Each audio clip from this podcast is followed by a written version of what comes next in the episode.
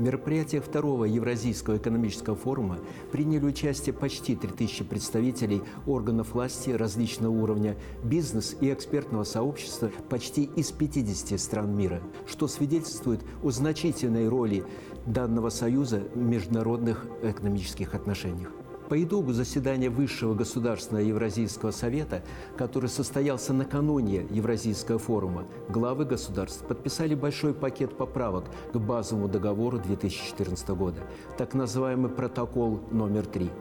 Данный документ свидетельствует о том, что Евразийский союз способен соответствовать внешним и внутренним вызовам и является динамично развивающимся сообществом. В то же время не обошлось и без дискуссий. Частности, говоря о конкретных задачах взаимодействия в рамках ЕС, Александр Лукашенко выступил с предостережением от излишнего увлечения стратегическим планированием.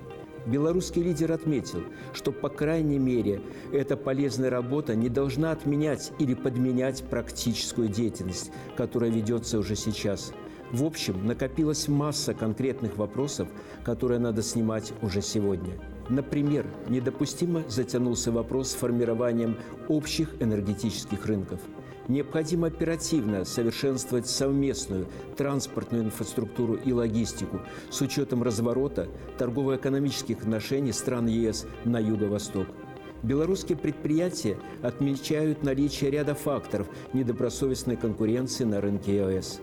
Александр Лукашенко положительно оценил решение Совета по финансированию проектов в области промышленной кооперации из Евразийского фонда. Белорусская сторона ожидает от данных документов серьезной отдачи. В то же время и тут есть над чем работать.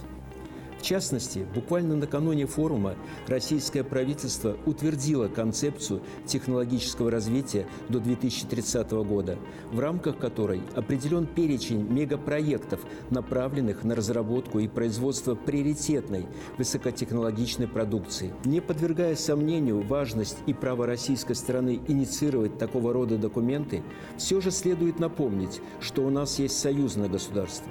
И оба его лидера, Александр Лукашенко и Владимир Путин в своих выступлениях неоднократно декларировали необходимость выработки единой политики и мер по обеспечению технологического суверенитета.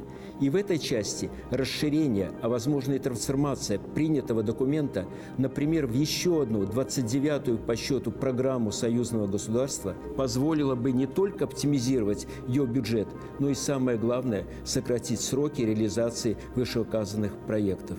В этой части своеобразным напутствием по итогу завершения Евразийского форума и Межгосударственного совета являются слова Александра Лукашенко о том, что сегодня в существующем мероприятке ни одна страна не сможет обеспечить своего реального суверенитета.